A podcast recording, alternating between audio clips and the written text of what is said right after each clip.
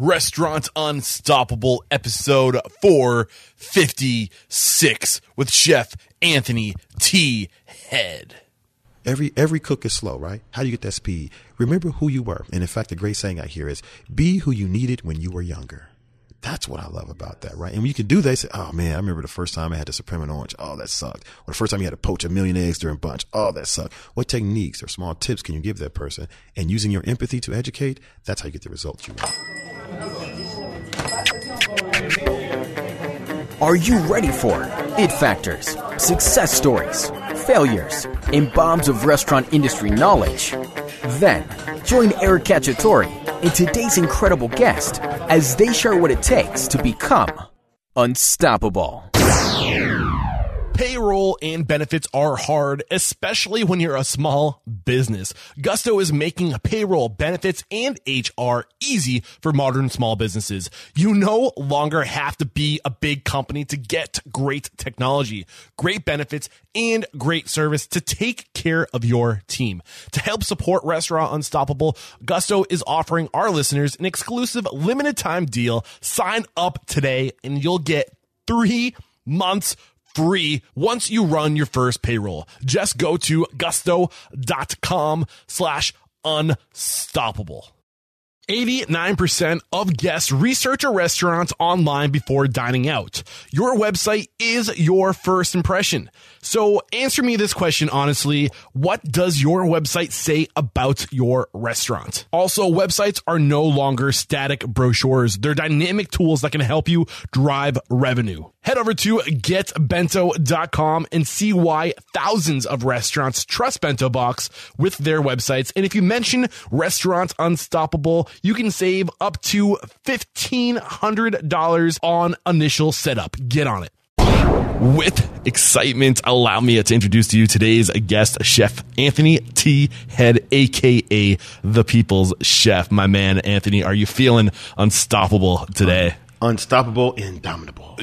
Let's go. yes. All right. Born and raised in Dayton, Ohio, Chef Anthony T. Head is a graduate of Ball State University a School of Business. Chef Anthony T. Head is the son of the city on a mission to raise up the city and the next generation of restaurateurs. Today, he's the director of culinary program at uh, Ponitz. Did I say it right? You got it.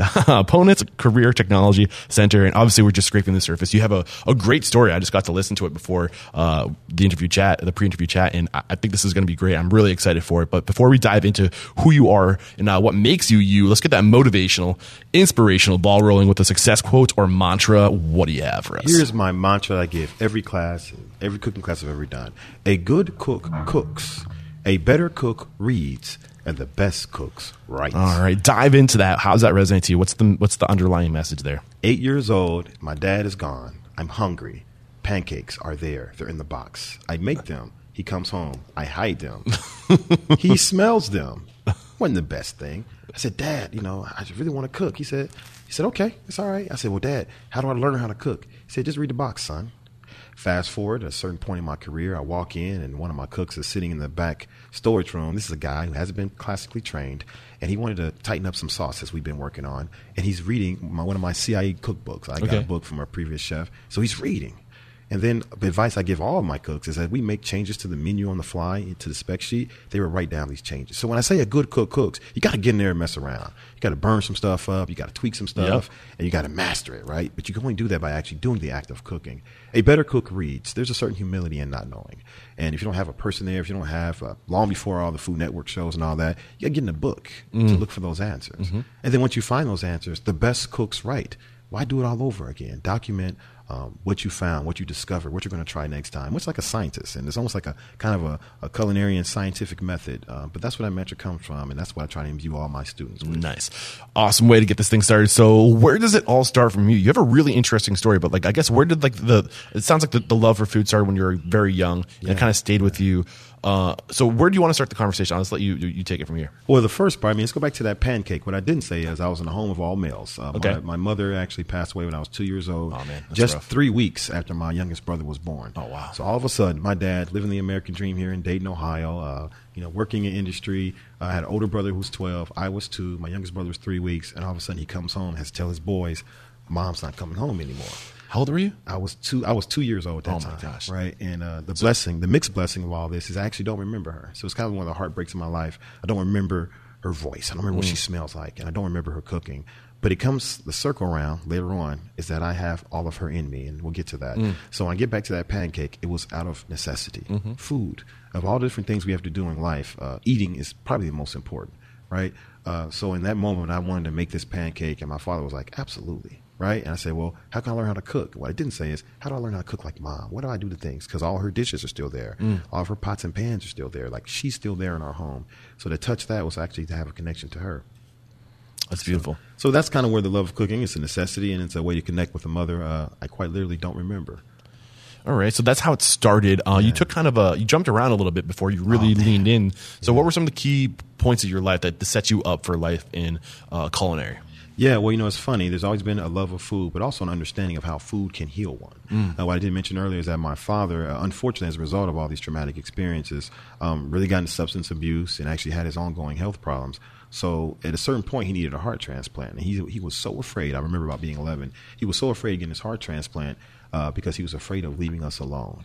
And I, I never thought about, oh my God, I can not have both of my parents. Yeah. But what he did for the next 10 years was he started drinking better in terms of water. Uh, he changed our diet. We had low sodium diet. So because he was eating healthy, the whole family ate healthy, which in turn made us healthy.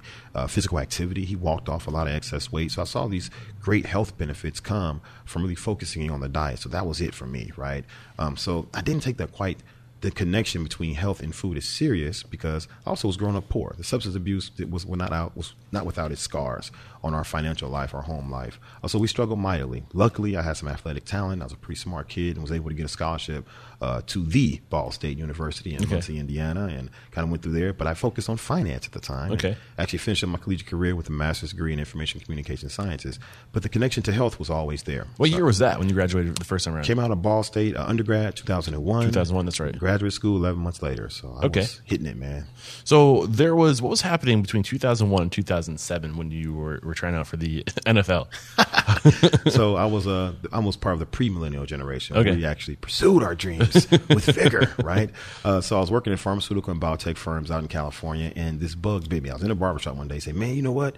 If I could get in shape, I could try out for the NFL." Did you play football in college? Well, here's the thing. Uh, what I didn't say is when I got to college, I was recruited to play Ball State.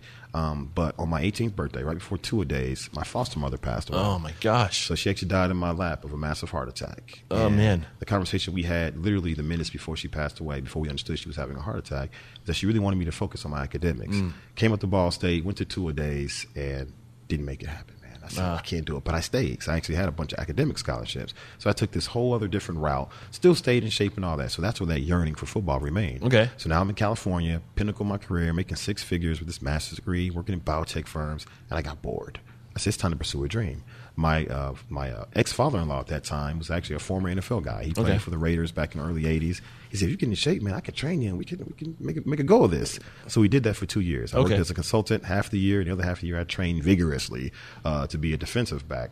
So what were you working uh, as a consultant? What were you consulting on? Uh, information technology projects, Okay. organizational communication management, all this great stuff. Okay. You know, uh, actually, the electronic uh, records management was kind of just beginning then. So a lot of companies that work for us, how do we manage all this massive amounts of information about individuals, which again plays into who I become as a chef a little I was bit. later. yeah. I'm gonna I'm I'm putting a star next to that. I'm curious how that plays in. Oh yeah. Okay, keep going. Guess so I get to the combine, man. They say, "Hey, you're a, you're a little guy, but you're fast and strong. Put some weight on." I said, "Cool." So next year came back. I'm a bigger guy. He said, "But you're a little slower, so get a little faster." So that's the game you play in Yeah. trying to be a professional Yeah. athlete. And trust me, they have their pick. But I had a pretty good shot, man. So this summer, uh, I think it was 07, uh, after the combine, I'm geeked up. I'm still a kid in my mind, right? So I'm coming back to town for my uh, high school class reunion. Uh, you know, I'm super fit and I'm waiting to get my hair cut 'cause I want to be crisp and clean for that evening's activity. So I stopped at my pastor's house, who was a great influence on me at the time, and was telling him about everything that was going on. Now, mind you, I mentioned the NFL story not because it's a great story. I never make it to the NFL, but it kind of sets up what happen, happens next, which is really the pinnacle and what changed my life. So on August 4th, 2007, I'd been in Dayton, Ohio about four hours. I just come in overnight from Chicago, checked in with a couple friends in Indiana, and I was off my schedule a little bit. I eat every two hours as Yeah. an athlete, 3.5% body fat, 200 pounds. Yeah. Had to have pretty dis- uh, pretty good discipline. I was off my schedule. So by the time I got to my pastor's house around 11 a.m., I wasn't feeling too well. I was like, man, got a little migraine, a little queasy. And at one point, um, he said, "Let me take your blood pressure. You seem a little out of wits." So he did. They said, "Man, your blood pressure is really high." So they called nine one one. I'm sitting at the kitchen table. They giving me some juice, and I'm kind of getting myself together. Say, "Hey, I'm not chef. I'm Anthony at the time. Let's go out to the bus." And as I go out to the bus, this shadowy figure comes out of nowhere and kind of grabs me. So I only mention the NFL story because at that time I had NFL strength. Yeah. So when I push this gentleman away from me, he falls to the ground. He points back at me, saying, "There he is." These other shadowy figures come into the room, and in the next minute or two, I am tussling with these shadowy figures, and I find myself on the ground after having been tased seven times. Luckily, I didn't feel it. Thank God for that. And they told me had I been in the streets, that it would have killed me. That if you had been in, I don't understand that. So what do you mean if you had been in the streets, it would have killed So killed the reality is, I was having this tussle in my pastor's living room. Yeah. there were witnesses. you? Oh, all right. there were witnesses. So uh, did your pastor think you were somebody else? How did they no, find my you there? pastor knew I was. In fact, when they made the call, uh, my name, as I tell my kids all the time, I always use your first name, middle initial, and last name. My name is Anthony T. Head. There is someone in the city who has a similar name to mine, very similar, only off by one initial. And these uh, officers, who I later found out were police officers who were trying to subdue me, um, thought I was that person. So Okay. that's where the initial mix-up was. I didn't know it. I'm in, all of a sudden I'm in a county jail saying, "Hey, you got the wrong guy. Like this is classic. This is playing yeah, out like but a at this movie in my point, like you were defending yourself because you didn't know what was going on, and you just you weren't feeling right, so you weren't in the right, you know, precisely yeah. head place, the headspace. So, all right. So what happens next? I spend 30 days in county jail and they figure out, oh, you aren't that guy. but as a result of being in jail and you have to go through trial and all, I got seven months said I can't leave the city. I'm living in the Bay Area, California at the time when I came to visit. So I can't leave the city. I said, I got to do something different. Yeah. Well, the nutrition thing was kind of a mystery. So I said, you know what? I'm going to take a couple classes at a local school and learn more about this nutrition. This is going to be another feather I put in my cap. And that's kind of started the journey on food. Um, and luckily, as it would have it, part of that curriculum requires you to take a couple culinary classes. Well, guess what? Ever since that pancake as a child, I always want to get formal training. I said, I don't want to be a chef chef. I just want to learn how to cook. But you can't really do that. There aren't any good, robust programs Yeah. out there. So I did that part time. And for about two years, I was studying to be a dietitian when this story happened. And this is one that really kind of put me on the path of being uh, a full time culinarian. Uh, so I'm at the this, this nursing home, and I'm part of our curriculum is that you have to feed a person, kind of a dietetic assistant at this point. And I'm feeding a, I'll call her Mrs. Jean, and she can only do a couple things. The only thing she could say is, "I just want to go to bed. I just want to go to bed." And she would say that over and over and mm. over again. She had a medical condition that required her food to be pureed. And I was my assignment that day was to feed her. So I was trying to figure out, okay, all right, you got your starch, you got your veg, you got your protein. In what order do I do this? And this is where it becomes very intimate because no matter who it is on the other side of that spoon, that's someone you have to love, right? Mm. So how do you feed this person? So I kind of go around her little puddles and I'm giving her taste and she's kind of okay, she's eating it. I just want to go to bed. And then I give her, I get to her broccoli, puree broccoli, it's thickened. And I give her a scoop of it and she goes, "Oh, that's terrible." And I can never replicate how devastating that sounded because it broke my heart because of all the things this woman had lived through and was going through currently, I, this punk kid out of a dietetic program, is feeding her something disgusting. And I knew there's something we could have did. She had low sodium diet. There's something we could have did. So later on that evening, I'm now taking culinary classes in the evenings, dietetic during the day. Talked to one of my chefs. I said, man, I can't do this. I don't want to feed people bad medicine. Our primary role with medical nutrition therapy is to really spend a lot of our time giving patients nutrition that, you know, takes up for the side effects of the medicine they take. I said, I want to nourish people with food. When do we get to that part? He said, you need to come to culinary school. Mm. You need to learn what we do. And that kind of started from there. We could have not given her more salt, but maybe made her puree with some good chicken stock, right? Yeah. Just find different basic tenets of cooking that we weren't being taught on a diet. So you wanted to love her, to nourish her with the, the healthiness side of food, but you were very limited on how you could do that because of her her dietary restrictions. And for you, uh, feeding people medicine isn't quite as rewarding as maybe feeding them the experience and the love. quite frankly, and you know, and I had said, well, I still want to be part of the medical community, so I figured I'll be a family practitioner who knows how to cook, and I'll have little clinics in my office. We'll teach people how to nourish themselves. Because again, going back to my dad, I saw how this can happen. Mm-hmm. But the number one barrier is that people don't know how to cook. That's why it's, this is why it's so popular. That's why you love all these celebrity chefs and these books because people know the basic things, mm, right? yeah. We don't want to do all the high end Michelin star food at home. People want to know how to make a good, a great grilled cheese mm-hmm. sandwich, and we know there's some small tips that do that. Now, in the same time, you see that Food Network and the cooking networks, everything is taking off. So people are still getting it, but they still aren't learning the very basic skills to get them started. Yeah. So okay. So now at this point, you're committed to culinary as like a, a, a career. Like this is you're on board at this point. Oh, what what series of events? How do you start living intentionally at this time to get yourself ahead? Oh man, so again, I'm this guy. I'm gonna be this hybrid. I'm gonna be a doctor, a cooking doctor. So in the, so during the daytime, I'm taking all my science classes. In the evenings, I'm doing the required internships for graduation from the culinary program. So I found out pretty quickly you can really get in and learn a lot about an organization when they're opening.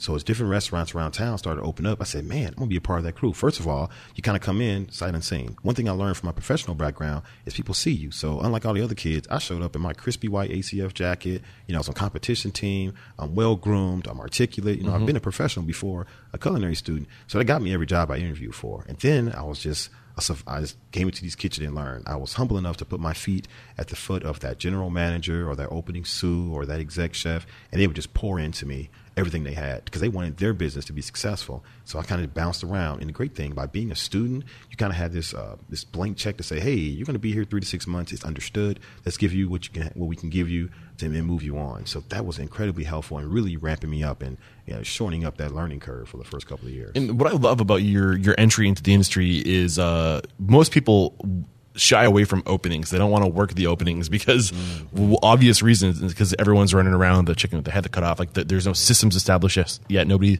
has developed their habits, right? Uh, but you you sought those opportunities out. You, you, wanted to be a part of the openings. Why did you take that approach? That's kind of how you got your like street MBA in culinary. It was just like being a part of many as many openings as possible. Well, it's just like staging, right? How yeah. do you get that intimate time? You can go into a well established restaurant and it's a well oiled machine. Yeah. How do you plug yourself into that well oiled machine? Hey chef, hey chef, you don't even get to talk to the chef, right? That mm-hmm. person is either in the office or doing their thing. They don't want to be bothered with the new guy. Yeah. But at an opening, it's all hands on deck. Yeah. So the great thing is, I didn't say, but as you start off and you start to outperform your peers, your hustle is there, you're learning basic techniques they don't want you to come in being a know-it-all. Mm-hmm. And you know how uh, culinary students are. Oh, I've graduated from such and such and such and such. I got this. But when you're in the middle of it, in the thick of it, you're trying to. You it doesn't know, matter where you're you from. Know, can you handle it in that moment? In that and moment, that's it. Yeah. And having been a former athlete, having grown up in this city, I was built for the pressure. And, yeah. You know, diamonds are the pressure that rock creates.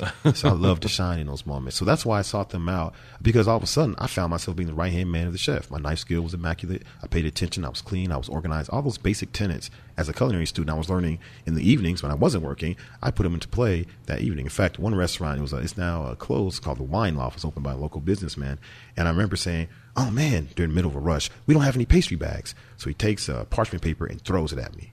Didn't say anything else. I said, but earlier that week, one of my chef instructors, uh, Randy, uh, he said, "Hey man, just take that parchment paper, roll it up. It's a piping bag, instantaneous." I yeah. literally learned that less than 48 hours, and all of a sudden I'm being called on it. I grabbed that parchment paper out of the air. I said, "I know what to do with this." I rolled it up, put the butter in there, start piping. And the owner of this restaurant, who was there, this yeah. is the corporate owner, is there saying, "Don't you ever ask for a tool?"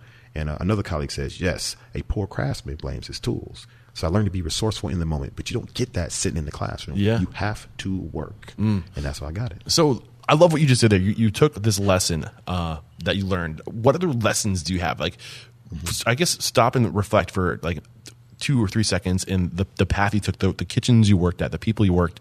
List off three people chronologically that are were most significant in forming you into who you are today, uh, and then start with the first person and what you learned in this restaurant with this person, and then just move on to the next two after that.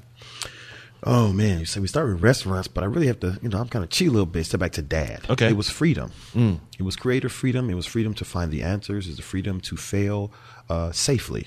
So that's what my dad gave me, right? Um, then we just fast forward to culinary school. There was a guy, uh, Steve Cornelius, has had probably the biggest impact on the People Chef. Because I remember coming to his office one day, and this guy won awards. He's in the kind of local culinary hall of fame. He started the program here locally at Sinclair. And I remember walking in his office and seeing him in front of all these turkeys. So I guess at some point during his career, he would make all these meals using this exquisite knowledge. I mean, this guy has done it all, could cook for kings and queens, but he was serving his community with food. And can you imagine what it's like when a chef with all that knowledge and skill pours it into a turkey mm. for someone who's less fortunate. And I actually kind of took the helm of a project like that uh, while I was in culinary school. I would cook uh, for a local church each year, and that taught me humility and understanding that, and if I may, we have superpowers as chef. We take things that swim in the ocean, that walk on land, that fly in the sky, and we make them palatable and not just palatable that we can eat them and digest them, but we to nourish. Mm. And that's a very intentional act, right? There's not a chef in the world who doesn't look at a product and say, how can I make this into something delicious? But as we become more conscious about where our food comes from and who's it going to from farm to table, that's a conscious decision that every chef of any repute would make. And that's what I get to do now. So Steve was the next person. Um, So real quick from Steve, the, I just want to summarize the big lessons: uh, serving those uh, who are less fortunate, humility, Yes. and just the, the idea of nourishing, like nourishing the soul, nourishing the person. Yes, yes. Okay. And you know, I got to give a shout out. One of my boys, there's another chef, but I want to talk to this chef first. Joe Himes. We're in uh, one of our basic culinary classes, and first day, first assignment we had was making a pizza. And I'm thinking, oh yeah, man, we got all these different cheeses and all these different toppings. And you look around different tables, people are just heaping all these toppings on there. And Joe, now this cat, he actually been working in industry for some time. He was in culinary school to get the paper, and he said, "Nah, man, we're not going to do that. We're going to take slivers of this goat cheese. We're going to take these. Uh, we're going to do some brunoise of this, and we're going to slice that." And we spent a little more time on it. We laid it out beautifully. We topped it with cheese and we cooked it, and it was magnificent. And in that moment, from Joe, and I learned many more lessons from this guy, um, is that it's you know perfection. It's not about perfection, but it's about having a high standard in everything that we do. Even though it was kind of free pizza day to everyone else, but he held me to a high standard in that moment, and I've never relinquished it. And for every student who comes to my door now, it's because of Joe Himes that I hold them to a high standard because it makes a difference. How does it make a difference? It makes a difference because it's the small things that matter. It's not about being perfect. In fact, I tell my kids all the time, we shoot we shoot for perfection to achieve consistency. You will never be perfect. But try to be consistent, right? Come and get the same thing, but you always want to shoot towards perfection. And that's the standard. The standard is perfection, not get it out the door, not get them fed, not turn the table. It's give people the best that you got. And we try doing that every single time. Awesome, man. All right, so who's the next the next guy in your career along the journey? It's, it's the shot. This is the one that changes me from Anthony Head, the cook, to the people chef, and that's Chef Mark Brown, another local Dayton guy, uh, born and raised in Dayton, went to Patterson High School, uh, the predecessor of the school I teach at now, and uh, he's made his bones. He did it the classic way, uh, did some service, went to culinary school, worked on boats, worked for celebrities, and he became a star in the Gem City, and that's hard to do, right? To be famous in your own town. Uh, he actually is based out of Atlanta now, uh, but he gave me a shot. He uh, had a cooking demonstration at this uh, health walk because again, I'm still kind of loosely connected to the healthcare world, and he gave me a shot to get on stage with him to be kind of his prep sous chef. Okay. Um, the great thing is uh, this local photographer, Thomas uh, Sheenberger, uh, rest in peace, Thomas. He just recently passed away. He started taking pictures of us. So Chef Brown is in this linen suit. You know, he's cooking for all these great celebrities on the microphone. But when the pictures started to come out, Thomas had focused in on myself, and actually Joe Himes is next to me. So who we are knocking this stuff out, cutting all these vegetables for uh, Chef Brown's demonstration. And when those pictures came out, I was like, wow, man. First of all, I look pretty good on camera, right? I'm crispy white, and uh, but it was because of that opportunity that Mark Brown Mark Brown gave me, and many others he gave me after that moment uh, that allowed me to become a chef, and uh, we had a, a great bond uh, that really launched my culinary career here in Dayton. so, what was the lesson you learned from Mark Brown? Oh man, uh, how do you encapsulate passion? The lesson, you do it. The best thing about Mark is that he did it. He didn't talk about it. He didn't reflect on his old things. He did it. If we needed a special, maybe some celebrity or somebody came into the restaurant one night, he was like, "I got it." And he'd get on that stove. He'd clear the stove off. It's kind of like a basketball player who clears out the lane, right? This is what Mark would do. He said, "Okay, hey you, you give me, you give me fish. You give me some of that meat, pico. You give me this. You give me that." And in that moment, he would make together the most wonderful meal. And I remember he would do that every night. And one time, man, I'm gonna say this out loud because I can say it now. I'm secure in who I am. I said, "Hey, man, I shouldn't feel this way about another man's food." And when I say feel this way, he nourished me with his mm. food. He tells stories at the table about how intimate cooking is. And it just wasn't a story to him. He taught us and trained us that way. It was a thought that starts in your mind. You use your hands to develop it, and then you literally give it to people that touches their lips and becomes a part of them.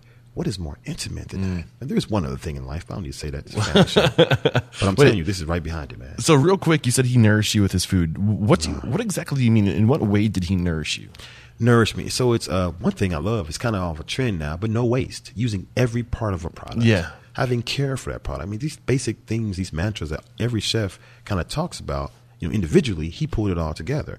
How he picked product, you know, how he prepared his pan. If that pan wasn't sizzling, he wouldn't lay meat in it. All those basic tenets of cooking. But when you say things like nerves, like what does that mean? Mm. It's like a warm blanket. Okay. You're shivering. You're just a little chilly, and someone takes a warm blanket or maybe a warm towel straight out the shower. That's how his food would make you feel. And I knew it was intentional because I saw it when it came in from the fishmonger. I saw it when he used his knife and he cut it. I saw it when he put it in the pan and he seasoned it or whatever he did. And that process, much like raising a child, and I'm a dad, so I get it. He's a father, so he got it. This very intentional process to get something from its beginning stages to the end product, and knew that hey, Like, like I said, you let that fish out in the world to nourish a customer. You're letting that child out into the world to be a citizen. It was that process. When I say nourish, it's a very comprehensive, holistic approach to food. Awesome, chef. Uh, so one other thing I picked up from this too is uh, he, he I think he taught you about the importance of giving opportunities. Absolutely. Maybe suddenly like, it wasn't Yes. maybe a little subtle, but uh, what do you think it was in him or in you that he saw in you? What was it in you that he saw that he wanted to give you an opportunity? I mean, I reached out. So, and, and I've learned this. He, he was the first guy I reached out to to respond, and I've done it every year since. I say, they said, uh, okay, announcing celebrity chef Mark Brown is going to be doing a cooking demo at the, the big uh, parade. I said, you know what? I'm going to send this guy an email. And he sent one back. He said, yeah, I can use a volunteer help. So by me submitting You myself, volunteered. Okay, there's a lesson right there, too. Yeah, oh yeah, Okay. man. Yeah, as we say in the kitchen all the time, closed mouths don't get fed. So you close your mouth, can I put no food in? In this case, I opened my mouth, said, "Can I? May I?" He said, "Sure." Right, free labor. I'm not, you know, Yeah. we, we can't stage anymore. We can't do any of that stuff. But you can always volunteer. That's what you do, culinary students. Volunteer. Yes. and it gives you entree. I was on stage with him. I thought Yep. we'd be behind the scenes cutting potatoes or not. No, he put us on stage with him because it was just as important that the crowd saw that we were prepping that food live, and he used this meal again as part of the African American Wellness Walk, so they can see how fresh food tastes and how it's prepped. Uh, so anyway, that shot, reaching out, him responding, it broke down any walls. And I've talked to many celebrity chefs since then. Guess what? We're all people, man. And that's why I'm the people chef. You'll never hear me say I'm a celebrity chef. A lot of people say this based on who they cook for. Well, I cook for the people. If you like food, you like what I'm cooking, that's what it's about. So that's where my moniker uh, came from. But that's what it was about, man. He broke down all the walls. He made himself accessible, right? And uh, in our kitchen every day, if you had a question, I remember he would bring in a new cut of meat or beef, and he would say, "Hey, prep guys, come over. Hey, sous chef, come over." He said, "Hey, dishwasher, come over." Yes. and he taught everybody in the kitchen this product, where it came from, how to identify it. It was just like, had I never gone to culinary school, which of course I was in at that time, I would have learned it from him. And that's why I have so much respect, whether you go to culinary school or whether you work your way up, because I'm telling you, there's value in both, right? Mm, absolutely. Um, but he brought it together for us in the kitchen. He educated everyone. So that influenced me later on as well. So okay, that was around 2011. You were working with Chef Brown. 2011, 2012 is when you get in with Delish Cafe. Yeah, yeah. How did you get into that opportunity? Delish Cafe. That's the that's the kind of my origin story. So Mark had come to town to consult with Delish. We had been doing some special events at a local club. They had some menu items that were similar to what he was doing. He was working with them to really just upscale their menu and help their business. Uh, so he brought me on as kind of a consultant prep cook. He said, "Hey man, come in here and show these old guys how to dress, how to get their station set up, how to prep." Now at this time, I was part of ACF Hot Foods competition team, so I learned about how important this stuff was. You know, it's all about the visuals, the optics of working as a professional. So he wanted me to bring that to him. Uh, we worked together for about nine months. I was quickly named his sous chef. Uh, I came on in May, and by August, I was named his sous chef. And you're still working with Chef Mark Brown at Yeah, this point. still with Mark so Brown. he's the executive chef here. Yeah. Okay. Cool. He's an E chef. And then around December, I was like, Chef, let me have the keys. He was opening several other restaurants uh, in the area, and then of course he was based in Atlanta. And we made a transition in December. I became the executive chef of Delish Cafe. December 2012. or- 12, okay. yeah. Okay. And what was that like? Uh, taking over control of a kitchen for the first time. Talk us through that evolution. I mean, it's like it's precisely what I say, right? You got the keys. Hey, Dad, got the keys to the lack. I'm gonna take care of it. I'm gonna get it back, right? Yeah. I don't own it, so there's a responsibility there to take care of it. Yeah. it's it's a vehicle like any other vehicle, right? Yeah. Mm. But it rides a little smoother. But it's really based on your skills. So it was for me. It, it was my shot. It was my chance to put all the lessons I put in. Now the great thing about Mark, because he had so many out of town events, I was left back at the shop by myself a lot to run the kitchen. So I ran the pass, and because I knew starting off as a prep cook every every menu item, every technique, what was going on, the timing of it, because I had done that. I had made my rotation around uh, the kitchen. I could bark orders from that pass and say, "Hey, pan not hot, do this. Hey, salad, five minutes." So I became using some of my previous corporate experience and consulting experience to kind of bring these guys along and say, "Hey, I know it." So we increase quality. Uh, we talk about that nourishment conversation, right? So now I know I had to change my vendors. I had to get better quality product in. And the best thing is, you want to get better quality product, start local, right? Start talking to the people who are experts in it. I'm a chef. Doesn't mean I know it all. So I had to surround myself with people. One of the things Mark also told me is how to build your team. They got to have some basic set of skills. Right? What are those skills? Those basic skills is cleanliness. We talk about things like oh, passion and da da da. You can't teach that stuff to grown men coming in from all the different aspects of life they are. Um, it's just can you get to work on time? Can you work hard? Are you a team player? Can you listen? Can you take instruction? Can you take criticism? So these is basic things that we take for granted, especially in today's society. But you got to search through all the resumes for that. I don't need the guy with the gleaming resume with all the great interns and who's done this, that, other. Can you work? Have you worked? Right? And that's it, man. I, I want to hear more about the guy who has a love and a passion and care for the food versus I make this really great burger or I work for Chef so and so. Name dropping does not do it for me. It was an immediate turn off. So you took that restaurant from I think it what was right around like right around four hundred thousand a year annual to one point two million a About year. one more per annum. So yeah. what big things did you do aside from building the team, which is huge, Mm-hmm. um, and the quality of the ingredients, which is mm-hmm. huge, huge. What were you doing to to elevate that restaurant? Reflecting back, hindsight being twenty twenty, what can you take from that? Oh, experience? Oh man, you know it was marketing. I had some very supportive owners at the time. I would say, "Hey, Big Will X." He said, "Yes." It was a lot of yeses. Why? Because they trusted me. I had proven myself to be trustworthy with the decisions I made. Again, that Cadillac. Hey, I got it polished. I didn't ding it up. I filled it up with gas. You know, I did the things necessary to show them that they could trust me. So we started making more decisions. The big thing was marketing. Um, you know, everybody thinks they want to be a celebrity chef, but that comes with a lot of burdens. But I was lucky enough to get linked up with a local station where every week or so they would call me and say, "Hey, chef, hey, you want to come on and do a cooking demo?"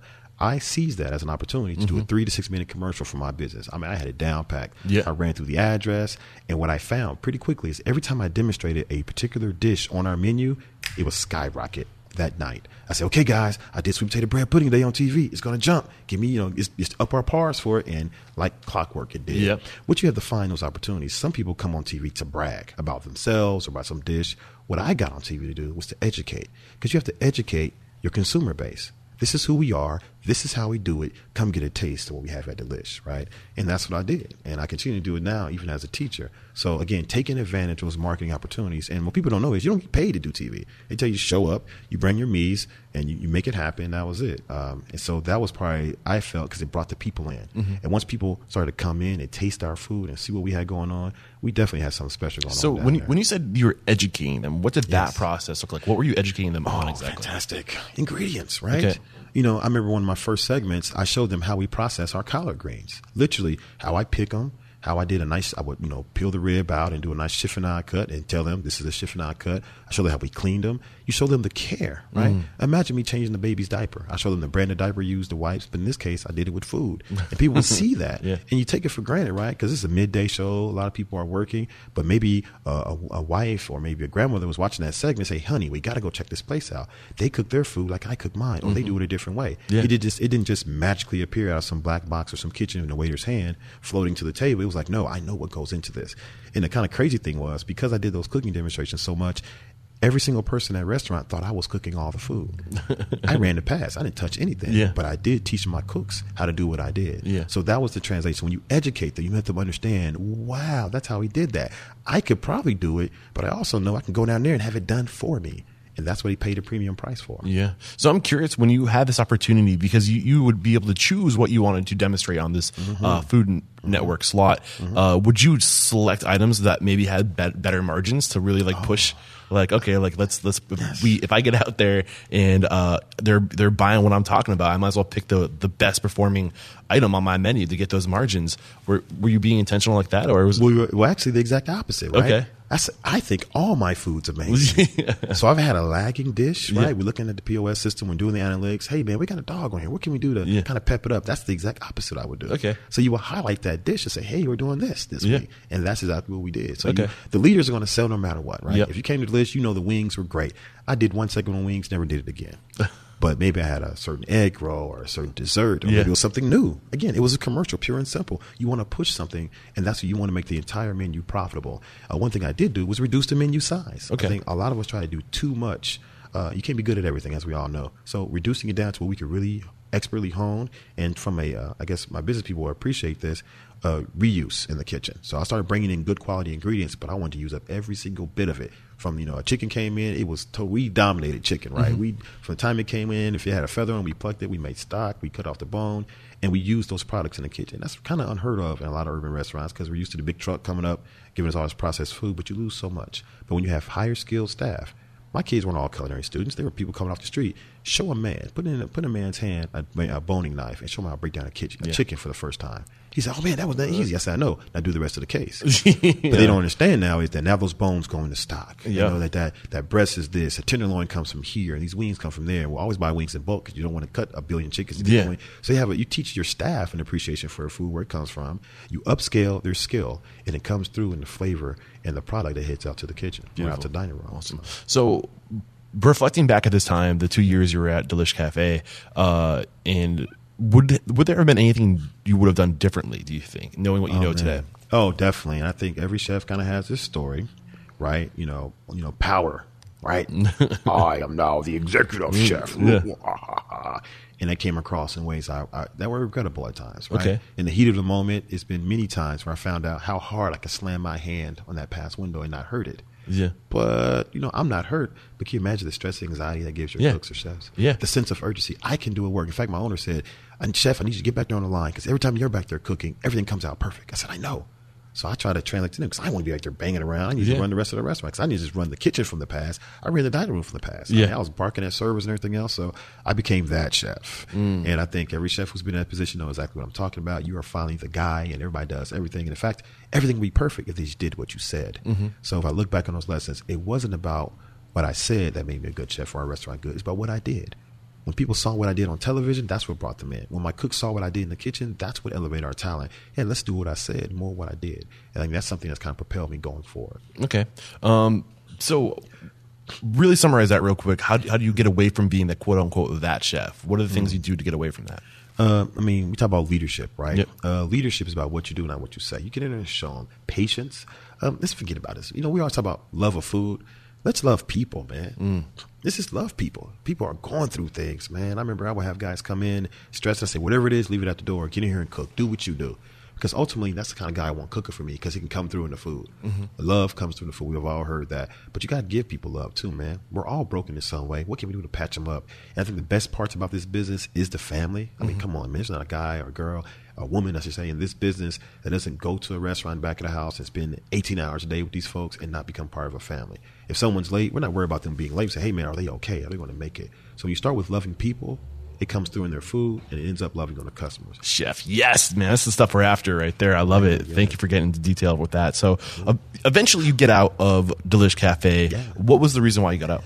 Well, I was kind of, uh, I had some dualities in my life. I wanted to be a doctor. Yeah. So I told you in the latter part of culinary school, I was taking pre med classes, and we had these really great September 2012. I actually started in 2011. I mentioned when I started E Chef, um, but around September 2012, I was like, man, we're we got Restaurant of the Year. African American Chamber of Commerce said you guys are great. We won the Miami Valley uh, Best Taste and Best Damn Appetizer and all this great uh, culinary awards. So we had all all this was coming to a head. I said, okay, that's it for me.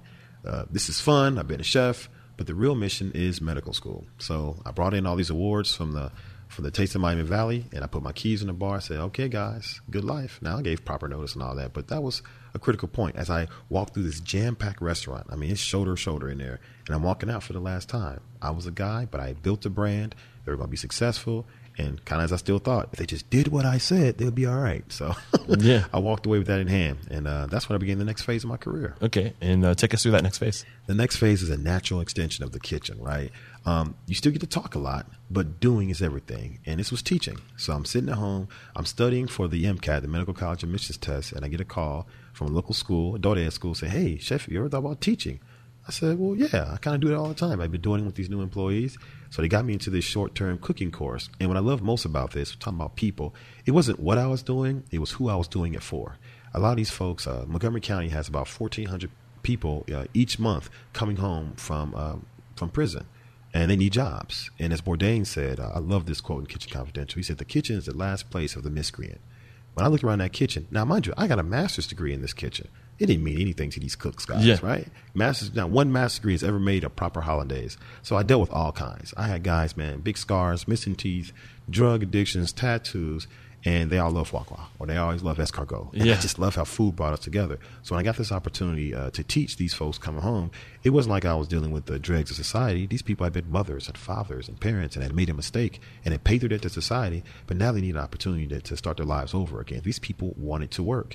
And in a business like ours that is so forgiving, it was my absolute pleasure to give them uh, some of those basic cooking skills, and entree, you know, a call or a resume or, you know, An asset, something to leverage to, to create their new their new career, their new life. Yeah. and that's what it is. Literally a new life. So, what was the biggest lesson you learned in uh, teaching these people, giving giving them these lessons, these values, these assets to create new paths in their lives? I think we continue this trend with people, and it's about relationships, developing relationships. I was able during this time to really kind of pull back on the relationships I had. Once I was a competitor with the other restaurants. Now that I'm a teacher, say, hey man, you got a spot for this person. This person has a certain skill set Mm. and that trust. So a lot of local chefs, people I worked for or you know competed against, whatever it may have been, um, being able to leverage those relationships for these people and give them good opportunities was it. And I think that's where my reputation started to grow. That if you got somebody from me, they're going to be solid. Yeah. they've been taught by each chef who's done it, who's been competitive, who's been successful, and I would imbue those uh, students with those same skills. And it's very basic: do the small things correctly, right? And uh, that's the type of person you get from me. Yeah. Now, ultimately, who they became, their work ethic is their own,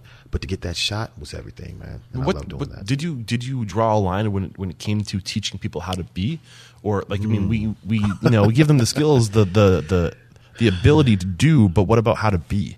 Because I feel like that will what is what really will drive you and get you ahead. Oh man, that was it, and that's what I loved. I'm still raw out the kitchen, right? Mm-hmm. Uh, in September, when I was doing that uh, that last little cooking festival, I cut the tip of my finger off. So when we I didn't did- notice that when we shook So- hands. Is- Oh no, it's still back? it grew back, just barely. It's still a little half moon on my index finger. But the great thing about that is my scars told my story. I mean, Yeah. literally, I got scars on my arms, Yeah. got singe marks. So when you're teaching knife skills, guess what happens? Everyone pays attention Yeah. because you've done it, Yeah. right? So we go back to giving people these lessons. So how to be? Uh, we need a lot of social skills, right? I just tell them all the time, yeah, kitchens are just like anywhere else, but everything on steroids. They're going to be racist, sexist, bias, high pressure, drugs, all these things that for people who are just coming home from prison, probably not the environment you want to put them in. So I had to prepare them for that by being honest with them, right? So a guy with a drug problem probably didn't go to the local bar, but I probably will send him to the hospital, Mm. right? So you just try to you try to feel people. Again, this is where getting to know your employees, Yeah. their strengths and their weaknesses. So you're setting them up for with those sex, opportunities. success, not just giving them an opportunity, but finding the right opportunity for them. And that's Sorry to inter- interrupt you. No, no, absolutely. But that's it. You know, you have a great way of doing that. It's just putting them where they need to be Mm. and setting them up for success that way. But teaching the culture of our business and what are some of the pitfalls, right? And think about it. We, there's a million stories. You've done several where people say, "Hey, I got caught up in the life." Well, when I have an opportunity to point somebody and say, "Hey, they've already had a certain type of life that got them in trouble. That's why they're in prison." Now you're gonna send them back into society. You want to be more mindful about that, Mm. right? So being very thoughtful. We are so mindful about food and where it comes from. Let's be mindful about how we treat people and where we send them. Yeah, you know, you're, you're doing this as a your your job at the time as a teacher, as an educator, as a, a career or an opportunity creator. Um, but I mean, this is not this is outside of the restaurant environment. As you're in like the the educational, uh, I guess arena at this point. but these lessons that you're giving us and setting people up and finding the right lane and putting people where they belong where they're going to excel are all lessons we can do that in the, the in the restaurant too. Uh, i think it, there's a lot of value in this conversation. Um, okay so today uh, or do we is there anything you don't want to make sure we skip over before we go more current time what you're doing today and what your mission is today? Yeah, it, it lends right into it. In fact, you mentioned uh, the education arena being separate from restaurant. This is where I want to. This is what I've spent a lot of my time doing since then, and even currently, is breaking down that wall. i don't think there should be like a, a separation we should have education in the yeah absolutely And this is what we do. Yeah. I get my kids out of that classroom. The most valuable lesson that we got from teaching those adults, you can talk everything you want about safety and sanitation and knife skill, but you cannot create that pressure, right? Then, you know, how fast the line is, 100 tickets, being in the weeds. So we got them out. We got them into internships. And as I made the transition, about two years of doing this adult ed class, um, a local teacher was uh, resigning her role, the head of this local high school career tech program. He said, Hey, Chef, you want to teach here? I said, Yeah. Had to clean my language up a little bit, just, just a little bit. It wasn't Yeah. too far to go. Um, but what I found to make that curriculum leap off those pages was to get those kids out of the classroom and into the restaurant, Mm. and that's kind of what brings us to current day. Okay, so what's your mission today? Uh, really boil down like what you're trying to do, what what you, what you want to achieve with the, the work you're doing today. Well, you know, we talk about raising the next generation of uh, restaurateurs, Yeah. hospitality management professionals. You got to get them in the business. Every morning when my students come in, uniform check, hands out, shoes, pants, shirt tucked in, belt, gig line straight, nails clean, right, and a firm handshake. Good mm, afternoon, or Yes. good morning. Why is that so important? I feel like kids today don't know how to shake. It's talking about connections. It's Yeah. talking about how you engage someone. You know how it is. You've had that flimsy handshake, Yeah, or oh my God, you've had that surprisingly firm handshake and eye contact. You Yeah. say, "Oh wow." Yeah. See, when these children, in this case, much like the adults who are coming home from prison, they're already doubted. Yeah. Shaniqua Chaton, blah blah blah. Right? Yeah. Oh wow, we got one of those. Nah, you have a young professional who has a different type of name, Mm-hmm. but they're going to look you in your eye. They give you a firm handshake, and they're going to tell you their whole name because that's what I found out in my life. Your whole name makes a difference, right? You are someone, but from the minute they grip your hand, that sets in place who type of what type of person you can be. So, in raising up this next generation of professionals, we give them those skills. How do you develop those relationships? Say your name loudly and clear. Get a business card. Ask for the business, like I did on TV. Mm. Ask for the business to get the business. But these are personal skills we got to train people how to do. Shake people's hand. I shook someone's hand before I came over here, and he has gloves on. He said, I "Apologize for my gloves." I mean, that's a little fine nuance, but shaking someone's hand with gloves on, right? Bad manners, mm-hmm. right? Never shake someone's hand who's sitting down, right? Mm-hmm. Stand up. Exactly. So it's all these things I'm teaching these teenagers who come to me with this passion for cooking, but I want them to have a passion for our business because I tell them all the time. We're in a chapter right now. What's the number one rule of business, cooking, or in restaurant? Make more money than you spend. Sounds easy and simplistic, but how many things we have to do to make that happen? how many people clock in early Yep. without? I mean, I'm sorry, come to work without clocking in, stay late without clock, you know, without clocking in to save the business money, right? Who goes down to the fish market before the hours? You're not managing every single minute. So this business is about passion. and How do you turn that passion into profit? starts with simple things like a handshake, like being clean, right? Yeah. Our kitchen was open. People started to pay more money at one point in my previous restaurant just to see the cooks cook. So yeah, your image makes a difference. Your skill. So all these small things. My Mm-hmm. It's nickname. part of the experience. Indeed, Yep. right? It's part of your professionalism, and that's what we have to get back to. It's not about the wham bam, thank you, ma'am, super dishes with great garnishes. It's who's behind that food, Yeah. right? And how are they translating who they are as a person into that dish. Beautiful. Chef, this has been an awesome conversation, man. I'm loving it. Anything we haven't touched on up to this point, this is your opportunity to, to get it all, all out before we move to the speed round. Man, if, if anything else, I just want to say I got so many great projects going. I want a big shout out and thank you uh, to not only my own chef mentors who have then in turn become mentors for my students, but that's what it's about. Thank you. Continue this circle of learning.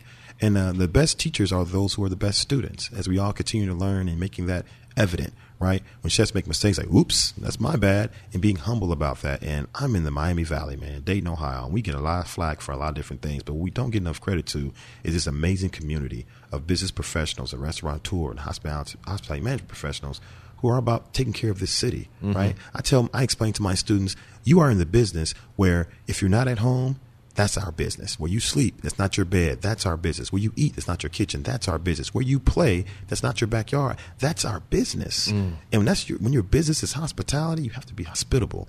And the Gem City has been more than hospitable to myself and to my students and to each other. And that's what I love. Chef, awesome. This has been a great conversation. We're going to take a break to thank our sponsors. We'll be right back. Payroll and benefits, it's hard. Sometimes it feels like a foreign language, especially for small businesses. I mean, you, you're too busy running your business. You don't have time to be an expert in all things taxes and regulations. That's why there's Gusto. Gusto is making payroll, benefits, and HR easy for small businesses. Modern technology does the heavy lifting, so it's easy to get things right. PC Mag and Fit Small Business have called Gusto the best payroll for small businesses. Gusto will save you time. 72% of customers spend less than five minutes to run their payroll. Gusto is more efficient and reliable. Four out of five customers actually reduce payroll errors after switching to Gusto. People who succeed in this industry have access to systems and information, and Gusto will provide both. You no longer have to be a big company to get great technology, great benefits, and great service. To help support the show, Gusto is offering our listeners an exclusive limited time deal. Sign up today and get three months free once you run your first payroll. Just go to gusto.com slash unstoppable. G-U-S-T-O dot com slash unstoppable. All right, guys, it's time to get real and answer this question honestly. Does the quality of your website match the quality of your restaurants? If the answer is no, you need to do something about it because 89% of your guests will go to your website before going to your restaurant. So you've got to make sure you're bringing it to all aspects of your business. And this is where Bento Box comes in. Not only will Bento Box help you deliver your brand and your story online, but it will help you leverage the full potential of the internet because websites are no longer static brochures. They're dynamic tools that help you drive revenue. With Bento Box, easily update menus, promote events, share press, sell gift cards, take catering orders, and book private events, plus way more directly from your website. Find out why Bento Box is trusted by thousands of restaurants around the world, including past and future guests like Suvla, Pizza Emily, 11 Madison Park, The Meatball Shop, and more. Head to getbento.com and make sure you mention Restaurants Unstoppable to get up to $1,500 off your initial setup. We're back. And the first question I have for you, Chef, is what is your it factor, a habit, a trait, a characteristic you believe most contributes to your success? I think passion, ability to communicate my passion, man. I think, uh, and this is from people telling me, right? I, I know I'm passionate about things, uh, you know, not just in the heat of the moment, but in every little thing, you know, that penchant for perfection. Not that I'm always going to be perfect, but a passion for it, a So- passionate pursuit. How did you find your passion? I'm curious. Oh man, you know, and this is what I tell my kids all the time. How did I find my passion? I just kind of defaulted to something I knew I could do every day that I love, and that's what cooking became for me. Uh, you, know, I, you know, you hear about my educational background, all the things I pursued. Those are things I thought I had to do. But when I defaulted back to who am I? What do I like to do the most? I love to serve people. It didn't matter what it was, whether it was a bowl of soup or a sandwich. Remember, you probably heard this before. Food tastes better when someone else prepares it for you, no matter what it is. Especially if there's a story behind it and like a knowledge and like the experience, the person behind it. Like, Man, but think of it as a stranger, right? Yeah. You come into my home and I offer you a tray of goodies. Yeah. Or a cup of coffee. And maybe you're having a rough day or a glass of wine or a timely shot or a great, you know, a cup of beer, whatever it is, man. Someone offering you hospitality, something to, they don't know what it, they don't know what you're going through. That act is everything. And be able to communicate that passionately, I think that's been my it factor and my ability to make that real for people. That, that's what's made me successful. Beautiful. I love it. What is your biggest weakness? My biggest weakness, ooh, so many. I'm a flawed human being. Is patience. Uh, one of the things I got one of my first corporate evaluations, and I've seen it play itself out throughout my career, is not having patience for people who don't have the same skills or talents that I have. And that's so critical when dealing with people. That's why I talk about educating, bringing people up, raising them up to where you are. Uh, just, it's a momentous challenge. It's not easy. You can't say, okay, guys, this is how we do brunoise, right? You got to really show them how to hold Yeah. the knife, to care for the knife. Why do we do it, right? Because if you're doing onions and you mince them, or if you cut them too big or too large, that impacts cooking time. And the final product, you can taste the scorched onion. Yeah. So again, going back to having patience with people, that's always a challenge for me as a father. I'm still working on a day to day basis as a teacher, as a professional. Uh, patience is a weakness. And uh, what makes you? What? How? Have you, why have you gotten better? What have you done to get better with your patience? Oh man, uh, what have I done to get better with it? Just breathe. It's not all bad. Take your time. Mm-hmm. Yeah. it. It'll be okay.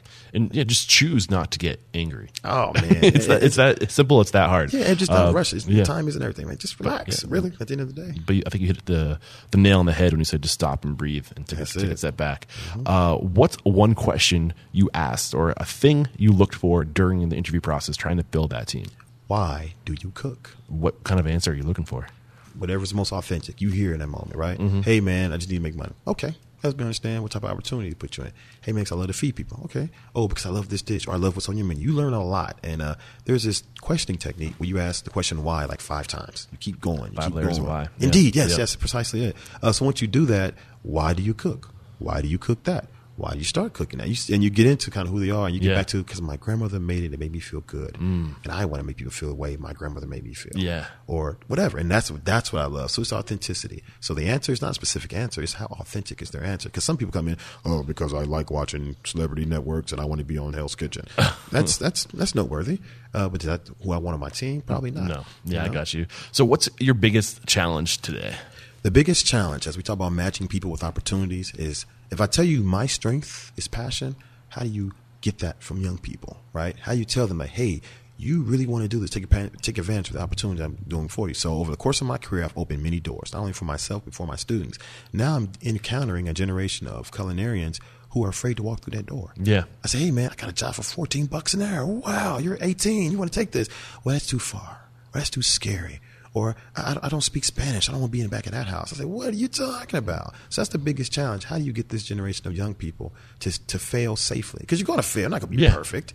But they are so worried about living this perfect life that's going to play out on Instagram and in social media and Snapchat. But guess what? Mistakes are messy. So how do you give them the courage to fail safely? Mm-hmm. How do you give them the courage?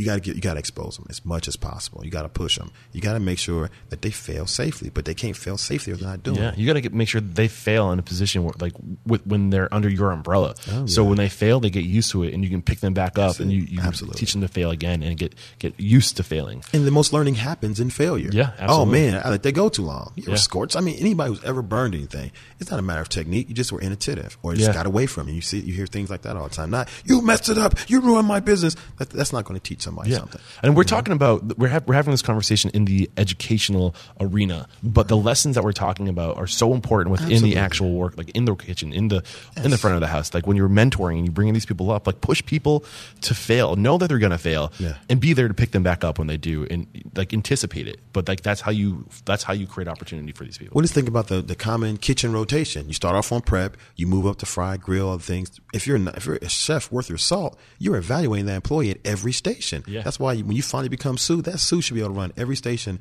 uh, in your kitchen and can give that leadership back or that teaching. But hey, if that kid isn't cutting brunoise or mincing the onions with any love or care, they're not going to cut your fish that way. So don't complain when they butcher your meat and you're not getting the yield you expect because you didn't work with them when they're back there cutting that veggie or salad station. The salad station to me is just as important as the saute station. And you need to develop your employees to manage each and every element of their station from mise en place and prep, from knife skill to safety and sanitation, and executing their task with diligence and speed. Chef, this is great, man. I'm loving this conversation. I really am. I'm loving Uh, it. I'm a teacher. my friend. I can tell. Uh, share one code of conduct or behavior you teach your students. Well, you know, it's kind of funny. We go back to some of those basic culinary skills. It goes back to safety and sanitation, right? It's a big deal. We all got to have these certifications to be in compliance. But when you have children, they don't quite understand or appreciate what that means. And I get pretty graphic with them. You don't want to kill anybody with your food. I mean, like, oh, we take it for granted. Dirty dishes, dirty this, dirty cooks, messy station.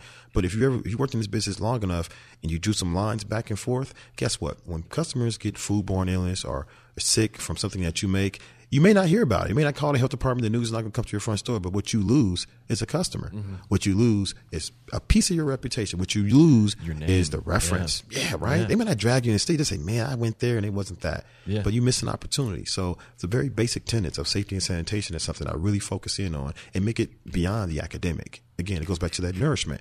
How could we feed someone that could, food that could hurt them when at the same time the potential of that food could nourish them? Mm. So teach them that fine line. Hey, you touch your face, go wash your hand. Hey, you just go wash your hand. And I've developed, I've gotten this name of Chef Petty. Man, Chef Petty, you petty on everything. I said, petty for your perfection that safe environment. This is safe now. Let me do this to you now before you get out in somebody's restaurant and do the same.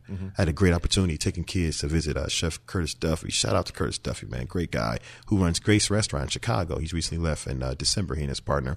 But while there, they put into play at a three star Michelin restaurant some of the basic tenets that I teach my students. You got to ceiling to floor glass kitchen that people who are paying 500 to 1000 bucks a night are looking in and seeing how these cooks are conducting themselves. When you put teenagers in that environment like we did last year to Stodge with these world-class chefs they understand now that things i've been petty about translate into success at the highest levels of our business so that's why it's important Beautiful. What is one uncommon standard of service you teach your students? Uncommon standard is tough because we're in the business of hospitality and trying to teach children who may not have experience as hospitality. How do you get them to do that? And just respect for each other. You know, we kind of talked earlier about uh, the uniform standard and the check and the handshake and all those things. Uh, just respect for humanity. Who you're serving, who you're dealing with. They say things that the customer is always right. Not necessarily, but they're always people. And again, people go through things. When someone's rushing and want to know where their food is at, then yeah, they're probably going to be a little tense. When they're stressing out, you may want to get an extra beverage that way. So just really teaching them hospitality when in turn they may not experience these things at home. Think about it. We're dealing with a generation of children who don't sit down to have a meal with their family. So they don't understand how important that is. Uh, one game I play with these kids, we have family meal. And at family meal, at our family table, all cell phones go away. I don't want to see it. I said, you're going to sit here and talk to your classmates. Enjoy a meal. Oh, you got 15 minutes. Bang it out. Get back in the kitchen. Get back to work. But you got to teach them these very basic tenets of family and respect for each other. Um, and I guess in a word, empathy for each other, for their teammates, for their customers. Think about it. If we were more empathetic towards our customers, why is this person nagging about this? Why is this person uh, impatient about this? And if we teach from our service to the back of the house, because everybody needs to have it, empathy, then they'll appreciate it. Hey guys, some people don't want to have cross contamination because they had somebody die or they've been in the hospital Yeah. for weeks. Gluten allergies are a real thing. Yeah. They irritate the hell out of a lot of us chefs. But the reality is, you can cause someone some real harm for those who truly have celiac disease. So when we have empathy in the kitchen, it comes through in our staff, it comes through in our food and service, and eventually hits our bottom line. I love it, Jeff. This is great stuff. And what is one book that's a must read to make us a better person or restaurant operator? Oh man, I recently discovered this guy, Atul Gawande. He is a physician out of Ohio University, uh, trained there. He wrote a book called Better. I love it. And what he does is go around and talks to all these different professionals about how to become better. and he identified trends that they would do. Uh, many of you may have heard this. You're not an expert till you've done something 10,000 times. Yeah. That seems inconceivable until you do something 20,000 times. and that chefs get it, right? Think Yeah. about it, chef. It goes back to empathy for people as we train and educate our community. You slice and dice every single day. You've done it a thousand, ten thousand, a million times, literally. What about the person who just got started? Every every cook is slow, right? How do you get that speed? Remember who you were. And in fact, the great saying I hear is be who you needed when you were younger. That's what I love about Yes. that, right? And when you can do that, say, oh man, I remember the first time I had the Supreme Orange. Oh, that sucked. Or the first time you had to poach a million eggs during a bunch. Oh, that sucked. What techniques or small tips can you give that person? And using your empathy to educate, that's how you get the results you want. Jeff, you're making it really hard for me to to select one quote to use in the opening of this this uh, episode. Uh, there's some great one-liners in here, but that one might have just taken the cake. Uh, so, actually, um, I was going to ask. Oh, I want to share a quote with you, but then I got I got sidetracked at that awesome one-liner you just dropped on us. uh, so you said, you know, how do you become an expert? Uh, you do something ten thousand times or twenty thousand times. Uh, Bruce Lee once said, uh, "Do you know the quote that I'm about to say? I don't I don't fear the man who knows ten thousand kicks. I fear the man who's done ah, the same kick ten thousand times." Yes, I love that one. Yes. and that's it. And that's a reasonable fear Yeah. to have, Yeah, right? You know, exactly. be you know, people say as a chef or a professional, especially in my career trajectory, he's like, you know, I'm a, a master of all, I was a jack of all trades, master of some, right? Yeah. And that's what you want to be. You Yeah. want to be skillful and resourceful. That's why I love this Think about business. like like the the doctors uh, and the, the lawyers of the world that are super successful. They specialize in one thing. Oh, yeah. They're the best at doing one thing, and that's how you get ahead in this world. I believe finding your niche. Indeed. Um, all right, so the next question uh, is: share a resource or tool that you leverage. Well, it's so funny. I was doing a career day earlier today, and I had my honer and my chef's play, and I was teaching the children. These are eight, nine, ten year olds about our business, talking about my career. But what I didn't talk a lot about being a chef. What I talked about is the role that the honer and the knife plays. And I those have analogies here, and I said, well, the honer must be harder than the blade, but the blade is the tool. But the only way the tool, the knife, can get honed is as it go through something really hard.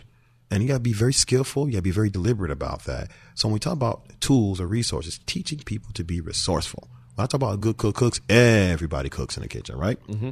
But to be a better cook, read, find something, Yeah. and whatever resonates with you. It has to be an easy read too. We say I can prescribe to you like one of my chefs, uh, Chef Richard Pignetti, uh, rest in peace, Chef Pignetti.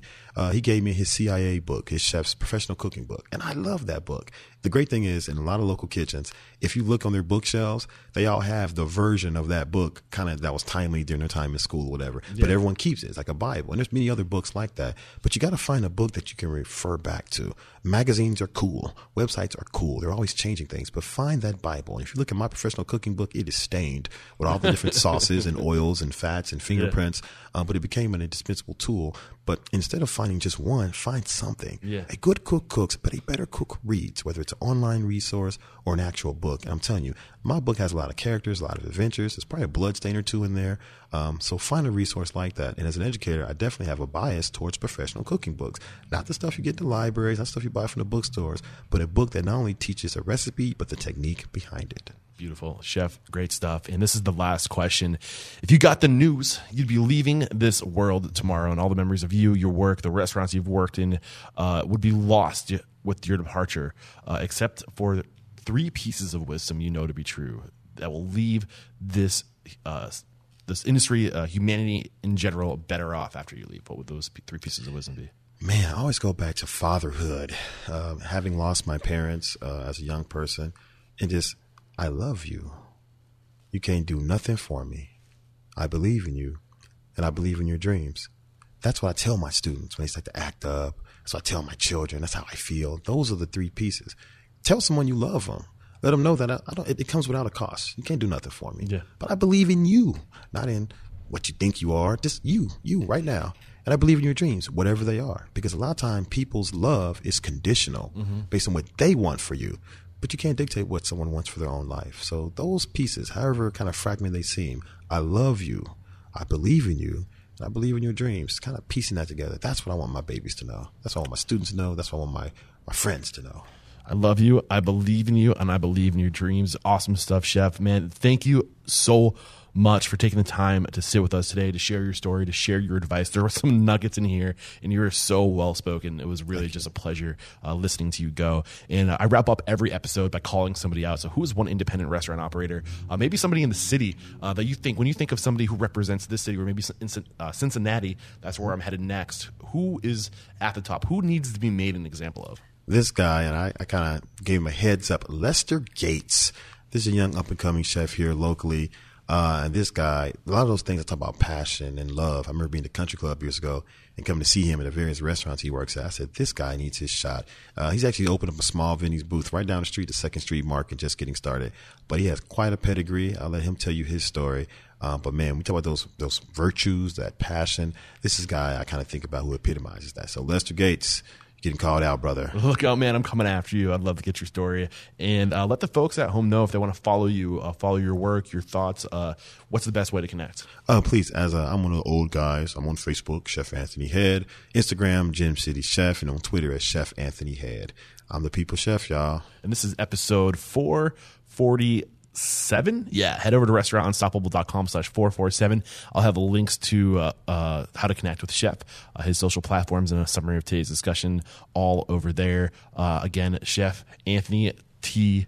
Head, thank you so much for taking the time to share your values, to share your story, to share your knowledge. We are all just a little bit more unstoppable after hearing you. And there is no question, my friend, you are definitely unstoppable. Woo! Ric Flair. yeah, cheers.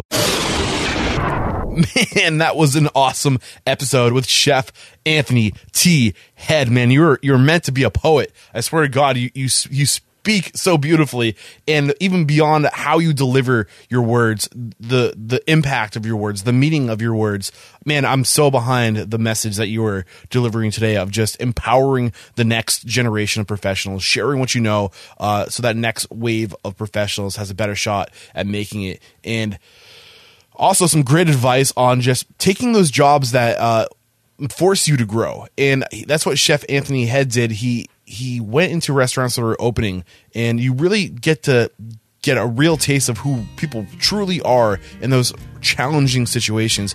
And also, you can really give yourself an opportunity to rise to the top of the leadership uh, team, and you can really create awesome opportunities for yourself. Not only are you learning so much about the industry uh, going through that process of opening, but you can really set yourself up for success. And uh, really, just I need to put more emphasis on this idea of sharing knowledge and uh, making your life about educating others and empowering others and uh, picking up others when they fall and creating this culture in our restaurants where, where people can fall and learn how to fail and not be afraid to fail, uh, but just to really get out there and live life. And uh, just so much value in today's conversation. I love that that message of uh, really making it about everyone else but you, about nourishing the souls of other people with genuine, real hospitality and caring about people and just really existing for everyone else. And when you do that, it all comes back around and you live such a life of fulfillment. Uh, uh, I just love today's conversation. Awesome stuff. All right, guys, like always, please do reach out to me, Eric at restaurantunstoppable.com. Let me know who you want to hear from. Let me know what your challenges are. As you're listening to this, I'm in Thailand. I probably just landed. I'm probably all kinds of messed up. Uh, 12 hours difference in time, so I'm sure I'm acclimating. But I'm, I'm out in Thailand to uh, work on the platform, to take it to the next level, to do, maybe do a little bit of rebranding. Who knows?